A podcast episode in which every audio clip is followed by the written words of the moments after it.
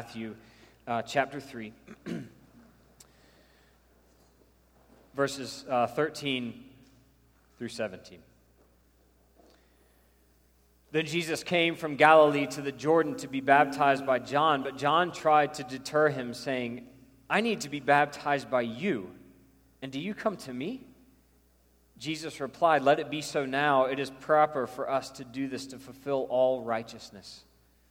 Then John consented. As soon as Jesus was baptized, he went up out of the water. At that moment, heaven was opened, and he saw the Spirit of God descending like a dove and alighting on him. And a voice from heaven said, This is my Son, whom I love. With him I am well pleased. This is the word of God for us, the people of God. Thanks be to God. You may be seated. So, for the church, this is known as Epiphany Sunday. Epiphany was actually this past Friday on January 6th. And as I said earlier, had the great uh, privilege of on, on Epiphany, uh, the day of Epiphany, uh, gathering with, with others and celebrating the life of, of Keith Tutterow. And it just seems so appropriate that on, on the day of Epiphany to gather and to celebrate the life of this faithful saint, this faithful servant uh, of the Lord. Because for the church, Epiphany is, is the, the moment of the year, and, and we've talked before about while this is a, a more contemporary worship gathering, it feels uh, a little more free flowing in, in, in, the way that, um, you know, from beginning to end, the way that our time is structured. Uh, we believe that there's great value in, in looking historically at the way that the church has kind of ordered um, the, the calendar year, right? We think of, uh, of the year as being, you know, calendar year running from January um, through December. In a college town, we, we maybe even look at August as the beginning of, of a new year and not so much January. But the church has seen great value over the years of, of ordering um, the calendar, or ordering the life of the church around these significant moments that are reflected um, in, in the life and ministry of Jesus.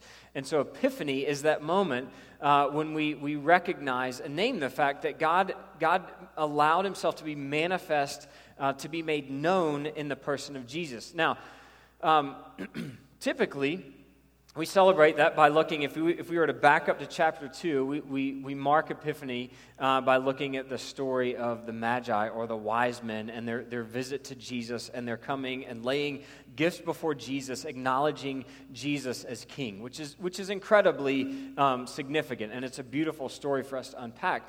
But in, um, in, in my, my research and reading, and, and we, had, we had already planned as we prayed and, and, and planned gosh, months ago that, that this morning we would have the opportunity to, um, to remember our baptism. Uh, and, and in the, the 11 o'clock service right now, they're, they're actually doing the, the children's nativity. So the kids have led the first part of the service in telling again the nativity story because they were supposed to do that on Christmas Eve, and the weather was a factor, so they moved it to this morning. Again, very appropriate um, for Epiphany Sunday, but they are, in fact, you'll, you'll, you'll hear, and uh, if you were to go back and watch that or listen, um, Ed's message and, and what the children have done would be around this, this coming of, of the wise men. Um, but as I, as I researched, it, it turns out that in, in the early third century, like in the 200s, so the, the church at this point is still young the way that Epiphany was marked was by looking at the baptism of Jesus. This, this moment where this, this declaration from heaven comes This is my Son, whom I love, with him I am well pleased. Um, again, significant in a different way from the coming of the wise men or the magi. But I just, I love the fact that, that we are really stepping early, like back into the early part of the history of the church, before church even really looked like what we understand it today. And in so many ways, we, we tend to kind of look back to, um, you know, the, the early church and Acts and say, what was it that made that so powerful, and how can we experience that today? How can we live into what, what allowed the church to be so faithful um, in its carrying out of, of, you know, living as the body of Christ? And so it's just I love the fact that we get to go back and, and mark something in, in a way that's similar to the, our, you know, our forefathers, those who, who went before us, way before us uh, in the faith. And so we look at the baptism of Jesus. And if you were with us last week uh, for our Wesley, uh, our covenant renewal service, and we, we had the opportunity to gather uh, as one church family in, in this space, uh, combined service, just incredibly beautiful time together. But we were we kind of walked through Wesley's covenant service this opportunity to recommit, to covenant together um, in response to the covenant faithfulness of God and his love for humanity and the work that he has done and continues to do to pursue our hearts and draw us into relationship with himself. And, and, and we looked back uh, the Old Testament for that. But I want to read again this covenant prayer. And, and when you came in, you had this on your seat, and you, you have an opportunity, if you didn't take one with you last week, to take this with you. This is for you to have, to stick in your Bible, to, to put on your bathroom mirror um, on your kitchen table, by the coffee maker, wherever, someplace that's conspicuous. Uh, and I invite you to begin to pray this prayer every day because every day we have the decision um, to, and, and, the opportunity to recommit ourselves. It's not something that we do one time. Um, we, every day we have the opportunity to, to choose to live into um, this relationship with, with God and to know Him not only as Savior in the person of Jesus, but, but more importantly as Lord. To say, God, you, you have the ultimate say in what happens in my life. Um, so, if, if you would, let's pray this, this prayer uh, together. You have it um, on the, the card in your seat. I'm no longer my own, but thine. Put me to what thou wilt, rank me with whom thou wilt. Put me to doing, put me to suffering. Let me be employed for thee or laid aside for thee, exalted for thee or brought low for thee. Let me have all things, let me have nothing. I freely and heartily yield all things to thy pleasure and disposal. And now, O glorious and blessed God, Father, Son, and Holy Spirit, thou art mine and I am thine. So be it. In the covenant which I have made on earth, let it be ratified in heaven. Amen. What a beautiful opportunity we have to follow that commitment that we made together as a church last week with remembering who we are uh, and, and, remembering our baptism and marking Epiphany um, in this way. And if we look at kind of the arc of Scripture, we see that from the very beginning, God has been faithful to continue over and over again to reveal himself to humanity. And, and I want to read this, this narrative, this quote that I found this week that helps us to, to frame what we're going to talk about in Jesus' baptism and the significance of Epiphany and, and this, this God who, though he is set apart, God chooses to reveal himself to us in, in very significant and very pointed ways. Um, because God's heart is that we would live in fellowship with him right? But, but as, we, as we prayed earlier, as we confessed, there so often we, we don't recognize the ways that God is, is seeking to make himself known in our lives. And, and as a result, we, we pursue and we chase other things. So uh, listen to this God in himself is the transcendent one. Uh, this is by John Egan uh, from A Traveler Toward Dawn. God in himself is the transcendent one. As such, he exceeds and explodes all of our human thought categories. No human mind can capture him. He who is light in himself is darkness for the human mind. How then can he communicate himself to flesh bound human beings in a way calculated to grasp us and grip us and lift us up into a life giving personal relationship with him? The first way God chooses to bridge the gap is creation. He creates our universe, the bewildering variety of touchable, seeable, hearable, palpable beings so that we can stand before star studded heavens, before sunrise and sunset glories, before Yosemite and cold water, the might of the Pacific in storm, before the complexity of the atom and DNA and the human body, and know something of that Maker His majesty, His intelligence, His beauty, His power. In a real sense, the world is charged with the grandeur of God. Creation is the first preaching of the good news. The universe is truly a sacramental universe, disclosing Him. He is the radical secret at the heart of the universe. And so it has been for me in my experience. But He chooses to bridge the gap in a more significant, personal way. He chooses, out of many nations uh, and people in, in the years of their history, discloses progressively from Abraham and Moses on, but most specifically in Isaiah, Jeremiah, and Ezekiel and Hosea, his holiness, his desire for human beings, his long standing faithful love for his rational creatures. And yet, this is not enough. he must lay his heart open to us and give us the supreme argument of love. He must pour out his inmost identity in an ultimate symbol worthy of himself, which would convince us even in our cynicism.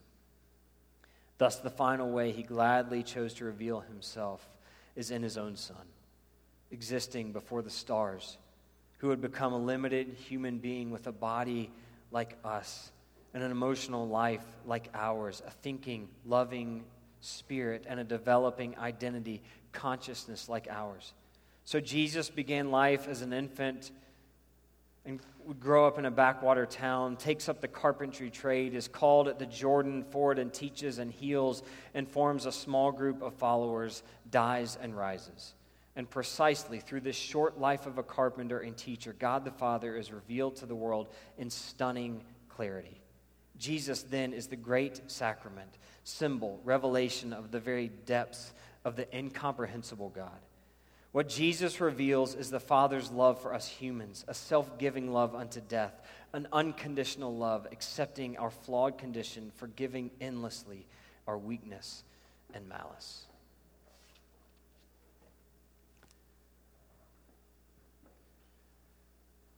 In order for us to appreciate what is happening on the banks of the Jordan, the very river that God's people crossed after they were freed from their slavery in Egypt, after their wandering in the wilderness, and they're stepping into the land that God promised to them through Abraham. The very waters that they crossed to step into, living into that promise of who they were as God's people. On the banks of this very river, John is baptizing. A voice is rising in the wilderness. And people were flooding to this voice of this man who is dressed, dressed in camel hair and who ate, ate honey uh, and, and wild locusts. Uh, I mean, if nothing else, people coming to see the spectacle that was this man, John, because they were used to seeing uh, religious leaders and priests who were dressed in fine garments who are proclaiming the word of God. And yet, here was this man in the wilderness on the outskirts of town who looked very different and who was proclaiming very boldly a message of repentance and a message, an invitation to baptism. If we were to go back to the beginning of Matthew 3, in those days, John the Baptist came preaching in the wilderness of Judea and saying, Repent for the kingdom of heaven has come near. This is he who was spoken of through the prophet Isaiah, a voice of one calling in the wilderness. Prepare the way of the Lord, make straight paths for him. John's clothes were made of camel's hair, and he had a leather belt around his waist. His food was locusts and wild honey. People went out to him from Jerusalem and all Judea and the whole region of the Jordan, confessing their sins. They were baptized by him in the Jordan River. But when he saw many of the Pharisees and Sadducees coming to where he was baptizing, he said to them, You brood of vipers, who warned you to flee from the coming wrath? Produce fruit in keeping with repentance. And do not think you can say to yourselves, We have Abraham as our father. I tell you that out of these stones God can raise up children for Abraham. The axe is already at the root of the trees, and every tree that does not produce good fruit will be cut down and thrown into the fire. I baptize you with water for repentance, but after me comes one who is more powerful than I, whose sandals I am not worthy to carry. He will baptize you with the Holy Spirit and fire. His winnowing fork is in his hand, and he will clear his threshing floor, gathering his wheat into the barn and burning up the chaff with unquenchable fire. This is not really a seeker friendly uh, message that John is preaching. And yet people are coming in droves to be baptized. So, what is it about this message that John is proclaiming that would cause people to come? Because it doesn't feel very loving and inviting, it, it feels incredibly directive, pretty harsh if you are one of the religious leaders. But even for the average person who's coming, what they are hearing is repent and be baptized. But in order for us to, to really appreciate what Jesus is stepping into here, the, the significance of this message, the significance of what John is saying here cannot be lost on us. It forces us to ask the question what is this kingdom exactly that, that John is calling people to? What is this kingdom that, that John is, is saying uh, to people has, has finally come near? And why does that matter? And why are people coming out to see this, this man dressed in strange clothes and eating weird things in the wilderness? And maybe some of you who are parents of, of boys are like, yeah, that's just my kid on an average day, right? Like, that's my son, you know, play, or maybe my daughter, it, you know, like just out there in, camel hair and eating bugs and with honey, you know, on them. But, but there's something about this man, John, and this message that, that John is proclaiming. So if we look at uh, the way that things were ordered, if we go all the way back to the beginning, to the, the Genesis story, the account that we have, this story of, of creation that's given to us in, in Scripture. In the beginning, God created heavens and the earth. God said, Let there be light. And there was light. God saw that the light was good, and He separated light from the darkness. God called the light day. The darkness He called night. God said, Let there be a vault between the waters to separate water from water. So God made the vault and separated the water under the vault from the water above it. And it was so, and God called the vault sky. God said, Let the water under the sky be gathered into one place, and let dry ground appear. And it was so. God called the dry ground land. And the gathered waters he called seas, and God saw that it was good.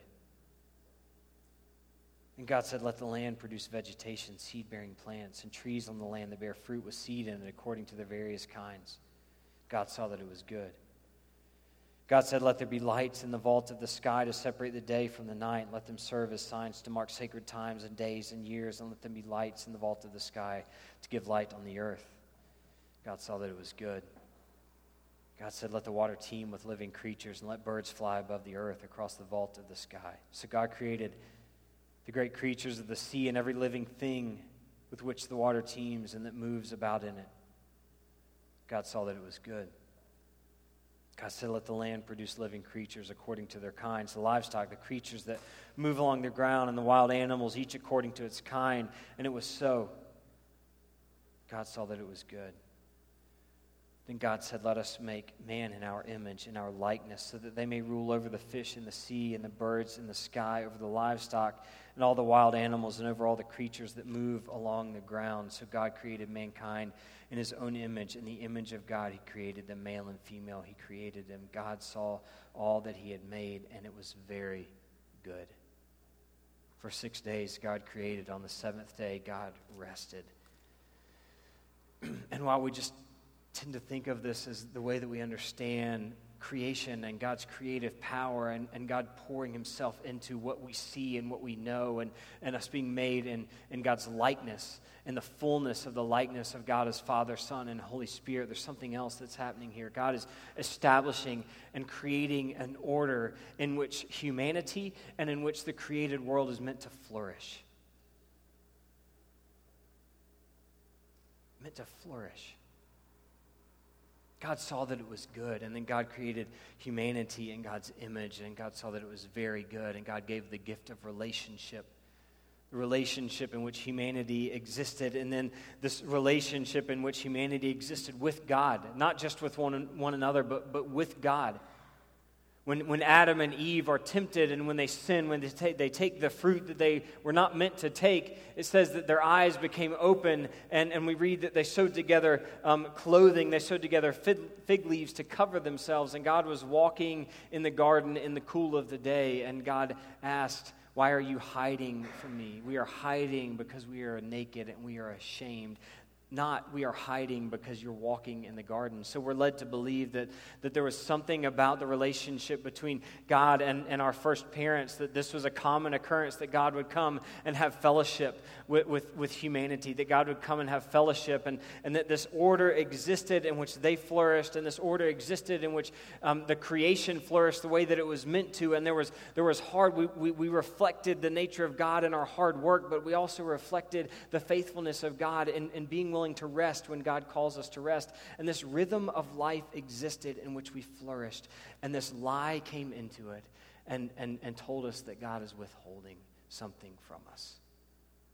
And we have believed that lie ever since. And we reach out and take this thing that we believe is going to, to give us more fulfillment and make us more, um, give us more pleasure than, than that which God has already given us. And just like our first parents did, and we are, we are suffering the consequences of that ever since. And, and so we live kind of in this tension of this world that is, that is both beautiful and, and broken. Right? Every, every time, as we read earlier in this, this picture that kind of describes God's self revelation, this epiphany, God, God making himself known to humanity. We named these things the grandeur of a sunset, being able to look up and see a starry sky. And, and to say there's something about that that's reflective of, of this, the nature of God and the way that God intends things to be. And it's, and it's good and it's beautiful. And, and the gift of love and the gift of relationship. And, and, and think about what happens to us when, when we see a, a newborn, like, like fresh from heaven, this, this baby even, even down to the way that they smell. There's just there's something fresh about a baby and what that does to our hearts and how good that is and the gift that that is to us, or the gift of good food. It's beautiful. The gift of sharing good food with, with people that we love and how beautiful that is. And these moments that we, we crave and that we seek and that God gives us as a reflection of the way that things were intended to be.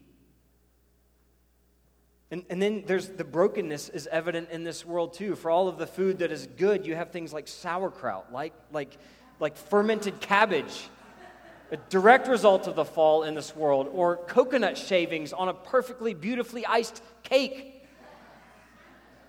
The, just chaos, anarchy. And, and then you have things for as beautiful as children are, we, we see that children are abused and, and just brokenness that's evident in that. Or the way that people are marginalized and pushed to the side, not shown love, not shown care. Or, or what about those broken relationships? The evidence of this brokenness that exists in our world, or the, the number of selfish decisions that are made every day that affect countless numbers of people. And this tension that we live in, and this beauty and this brokenness. And, and the story from that moment forward has been the story of a faithful God who has continued to pursue the hearts of humanity, continued to find ways to make himself known, continued to say to us, a, a rebellious, finite creature, there's more than this. There is a kingdom, there is a way that I've ordered things, and I want you to live into it with me. He did it through the people of God. His, his faithfulness exemplified in, in calling the Israelites out of captivity in Egypt and giving them the land that was promised and, and saying to them, You are my special people. I am your God. We will live together in fellowship. And here's what life um, set apart for me is meant to look like. And it's meant to be good, and you're meant to find freedom in it.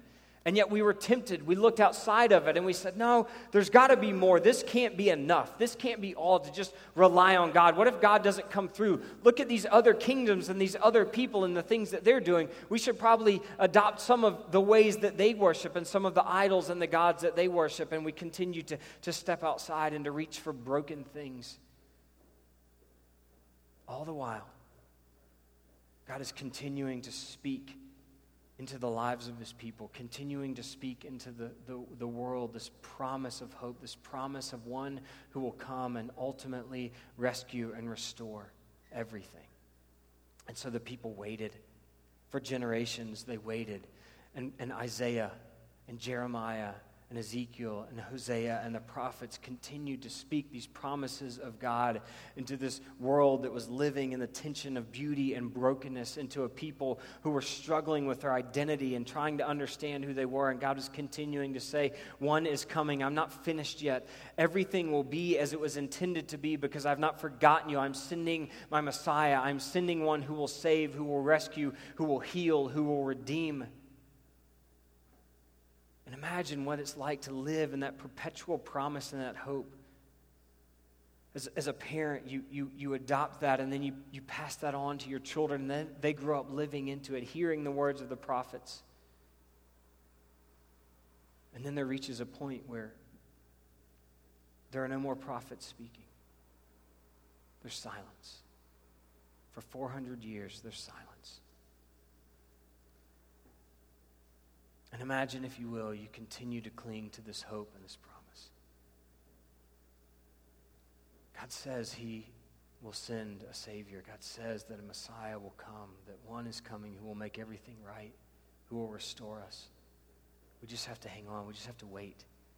And you teach that to your children, and your tr- children grow up and, and they continue to hear it. And when they're adolescents, they don't want to hear anything you have to say because you know nothing. But then as they get older, they're like, maybe my parents do know what they're talking about. And, and we continue to, to raise them. You continue to raise them in this truth. And, and, and then they pass that on to their children. And, and, and generation after generation hears this. But, but the silence from heaven has, has grown too loud. It's almost deafening. There's no one outside of your family who's speaking this truth and this promise. And so eventually, generations grow up. And in, in the midst of there always being a small remnant, more and more people are growing up saying, ah, maybe that's a myth. I don't know. I don't see evidence of it. And, and silence. And you grow tired of waiting, and so you seek and you chase and you pursue other things. And it, gosh, it sounds like we're telling the story of our lives, doesn't it? And then all of a sudden, the silence is broken. On the outskirts of town, a man comes on the scene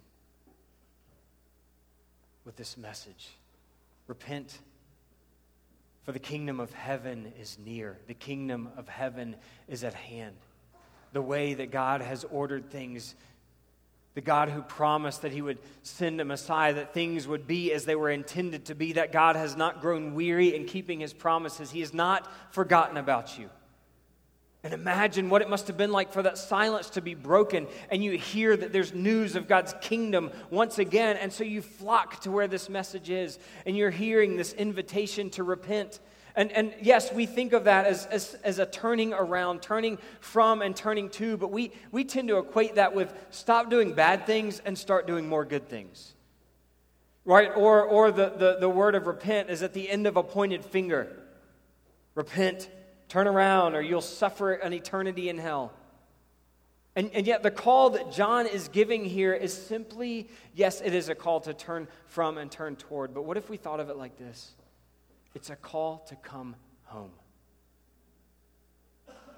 And, and those mo- moments in, in the stories that we love, those moments where we have this depiction of someone returning home, there's a reason that that grabs us. There's a reason that our heart swells when we see that. I, I am a marshmallow when it comes to movies, so there's a reason that I tear up in these moments. And I'm going to tell you the, the one that, that, that stands out for me is um, in the, the Star Wars movie The Force Awakens when Han Solo and Chewbacca are standing in the Millennium Falcon again. And Han Solo says, Chewie, we're home. I promise you, I wept like a baby. I, I will confess that. I, but I grew up, I grew, I grew up that like my childhood was Star Wars. So that meant something to me. But the reason that means something to us is because we all have this longing for home. It's written into us. And that's simply what John is proclaiming. That's the invitation. Repent, come home. Be baptized for the forgiveness of sins. Let your baptism be an acknowledgement of the fact that you, you no longer want to try to do it your own way because that was our response to the silence. That is our response to the silence. We're tired of waiting for the kingdom to be fulfilled, and so we work really hard to create our own kingdoms where we get to rule and we get to reign and it's a kingdom that is meant to serve us. My kingdom is meant to serve me and to elevate me and to glorify me. And those little kingdoms will always stand in opposition to the kingdom of God. And, and John is proclaiming into that chaos and that mess hey, it's time to come home. And so I want you to imagine, if you would, that you are on the banks of the Jordan. You've come out you're, you're, you're in the queue, you're, you're in the line, you know, for, for people to go into the water and to be baptized for the forgiveness of sins, to mark this, this turning around, to mark your desire to come home and to live in the order of things that God created uh, for them to be. And to acknowledge that, that God is, is the only one who saves, that God is the only one worth worshiping and worth living for. Imagine you're in this queue and all of a sudden the line starts to back up and, and it's like being caught in a line of traffic. Like you can't see what's going on ahead of you, and it's kind of frustrating for you because you don't know who it is that's holding up the line. But the reason that the line stops is because this, this man enters the, the scene and he, he comes to the edge of the Jordan from among the people.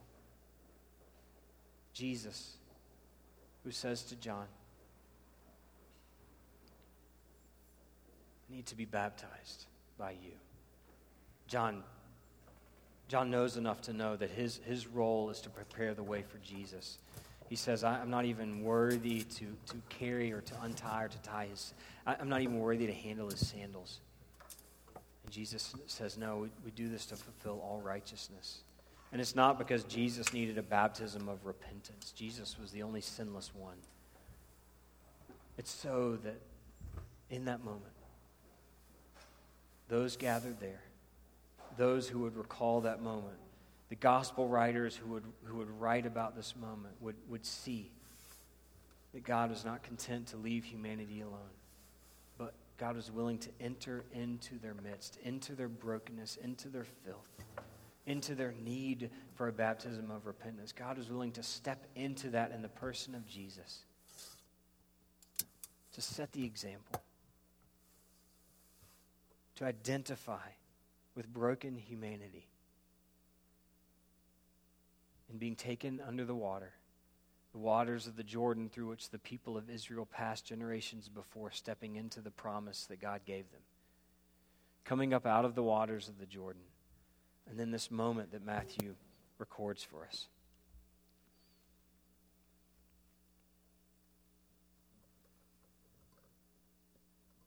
Jesus came up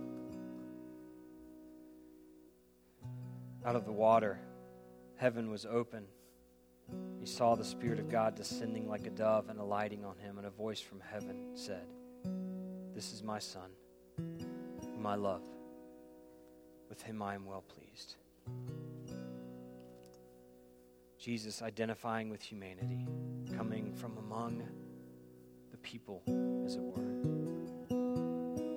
being where we are, stepping into the water, waters of his baptism giving us the example to follow. And this proclamation over Jesus This is my Son, whom I love, with him I am well pleased. A proclamation of identity and pleasure. And we have to consider where this is in, in the timeline of Jesus' life. In this moment, Jesus has not begun his ministry. He, he has been a carpenter's son. He's done that we know of nothing public, ministry wise, no healings, no teaching, and yet God's pleasure is over him. His identity is proclaimed, not because of what he's done, but because he is loved by the Father. That if you read right on to Matthew chapter 4. Then Jesus was led by the Spirit into the wilderness to be tempted. The enemy comes to him after 40 days of fasting and says to him, If you are the Son of God, take this bread, this stone, these stones, and turn it to bread. Look at the place that the enemy attacks Jesus first his identity. If you are the Son of God, you should be able to do this. Friends, every temptation that we are seized by, every temptation that comes against us, is, is at its core an attack on who we understand ourselves to be as children of God. God's pleasure is over you because God decided before the creation of the world that He wanted to adopt you as His children. And just like any adoption, the love exists in the heart of the parents before they ever meet the child that they are going to adopt. It's not because we've earned a place in God's kingdom. It's not because we've earned a place in God's family. It's because God's heart beat for us before we ever drew our first breath. And his adoption is made possible in the person of Jesus, giving us an identity and out of that identity a purpose. And yet we live this life doing things in hoping of creating in hopes of creating an identity for ourselves. The problem is the things that we do often leave us broken and hurting and wounded. What if we began instead to live life out of the knowledge of who we are as those beloved by God, as His sons and daughters? That our identity comes first. And out of our identity, then we go about our days. Then we live into making this kingdom known on this earth. Then we begin to order our lives in which we are seeking to make the beauty of this kingdom present in our lives, the lives of our families, the lives of people around us. And naming the brokenness where we see it, saying that it doesn't have the final say, and instead living into the fullness of who we are as God's children, rather than seeking broken people and broken things to give us an identity. This is my son whom I love, with him I am well pleased. Before Jesus ever performed his first miracle, before he ever opened the scriptures in, in a way unlike any other, merely by being willing to put on flesh to step into the lives of humanity, to step into the waters of their baptism, to identify with us. God's pleasure, God's love is spoken of. Friends, that, that is what our baptism signifies. Our, our baptism is merely an opportunity for us to publicly say, or, or for parents, if you were baptized as an infant, the reason that we do that is because we believe that God's grace exists in our lives and is at work before we are even ever aware of it. So to baptize a child or an infant is to name that over that, that child, trust and believe that God's grace is at work in the life of that child. And that there will come a time when they understand and hear their identity as God's child. We're invited to hear that again this morning because we forget. We forget. The world convinces us. The enemy convinces us that we are not loved by God because of something that we've done, because, because of some choice that we've made, because of some way that we've treated someone. God's love is for you.